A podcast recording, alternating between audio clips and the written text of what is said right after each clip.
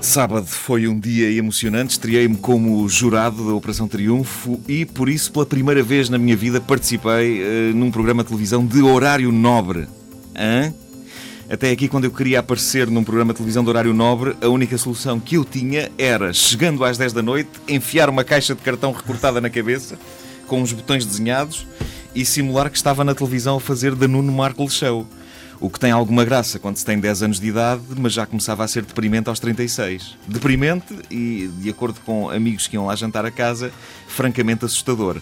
Agora, Ser jurado é tramado, sobretudo quando há várias coisas que não estão a nosso favor, nomeadamente, no meu caso, e como eu previa, e como aliás falei aqui, o casaco e as calças. Eu tive a ocasião de me lamentar aqui uh, do meu drama com as calças. Mas olha, tinhas uma bela t-shirt. Muito obrigado. Uh, não, com as calças não tenho cintura uh, equivalente ao tamanho das minhas calças pernas. não se viam.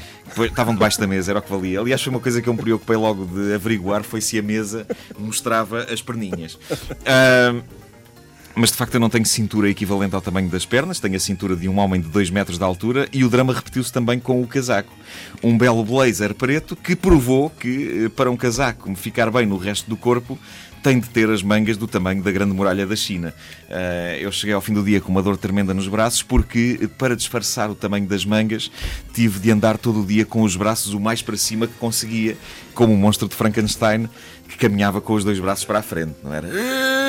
A, a, questão é que sempre que eu baixava os braços, as minhas mãos desapareciam dentro das mangas. Por isso, eu, para descansar os braços, tinha de ir para um sítio do estúdio onde não estivesse ninguém e tinha sempre receio de ser apanhado. Que alguém virasse uma esquina e dissesse: É lá! As tuas mãos desaparecem para dentro das mangas! Rua!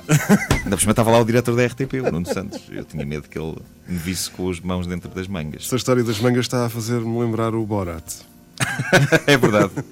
Bom, julgar o talento vocal e musical de outras pessoas é difícil, sobretudo quando se é a ovelha negra do júri. Como eu tive a ocasião de explicar, um júri de um programa destes é sempre composto por pessoas que representam cada uma delas uma área específica. Uh, Repare-se no júri da Operação Triunfo. Está lá o Zé da Ponte, que é uma figura mítica da música pop rock nacional. Compôs canções lendárias. O Robô, Scan Vass, a Patrícia Vasconcelos não só canta jazz, como é uma das uh, grandes responsáveis em Portugal dessa arte que é o casting e faz isso há 18 anos. A Ana Bola, de todas as vezes que ela participou nos coros de músicas do Festival RTP da Canção, as canções ganharam. E eu, eu que me parece que estou ali a representar as pessoas que entram em quartos de hotéis que não são o seu por engano. Não sei se sabes esse tipo de pessoa. Uh, a pessoa está no corredor do, do andar de um hotel, vê uma porta aberta, julga que é o quarto dela, entra apercebe-se que aquilo não é o quarto dela e diz: Epá, epá, desculpem lá. Julgava que era o meu quarto, mas se calhar já que estou aqui com uma festa toda catita, eu se calhar fico, fico.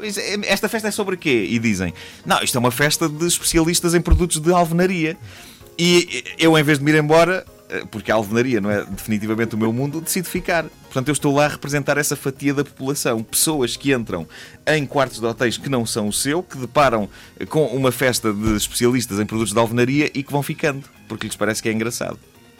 Depois, quando se é júri da Operação Triunfo, temos de nos distanciar do facto de algumas concorrentes cantarem músicas da Celine Dion ou baladas épicas da Whitney Houston. A coisa extraordinária é que. Uh, para um tipo que não gosta da Celine Dion ou da Whitney Houston, como é o meu caso, aquelas eh, concorrentes cantaram de facto melhor que a Celine Dion ou que a Whitney Houston. E no fim eu disse-lhes isso, e estava a ser sincero. E elas responderam-me com aquele tá bem, tá bem, de quem diz este gajo é maluco. Mas, eh, mas não, se elas soubessem o tipo de enxaquecas que me provocam os gritos lancinantes de qualquer uma dessas famosas artistas, elas perceberiam que tanto uma como a outra cantaram muito melhor. Outra coisa tramada de ser jurado é o terror de que alguém nos faça mal.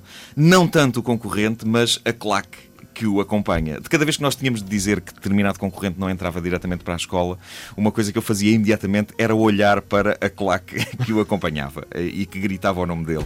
É claro que nós não nos deixávamos influenciar por isso. Eh, o objetivo era, dependendo da média das alturas e do tamanho dos punhos eh, das pessoas que vêm acompanhar um concorrente, saber se no fim iríamos sair pela porta da frente ou pela das traseiras. E por tudo isto que não se julgue, porque há muita gente que pode ser tentada a pensar isso, que ser jurado uh, é fácil. Uh, não é. Ser jurado Queres saber o que é ser jurado? Eu digo-te o que é que é ser jurado. Ser jurado, ser jurado, ser jurado. Ser jurado não é ser mais alto, é ser mais baixo que as claques, as claques que acompanham os concorrentes que não mantenham um certo nível na interpretação.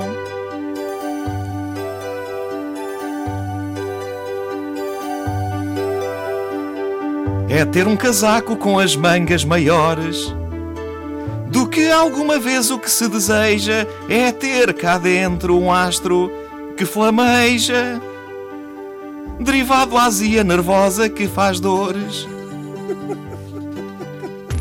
Não ouviram desde o início? Querem ouvir outra vez? Ouçam esta rubrica em podcast antena3.rtp.pt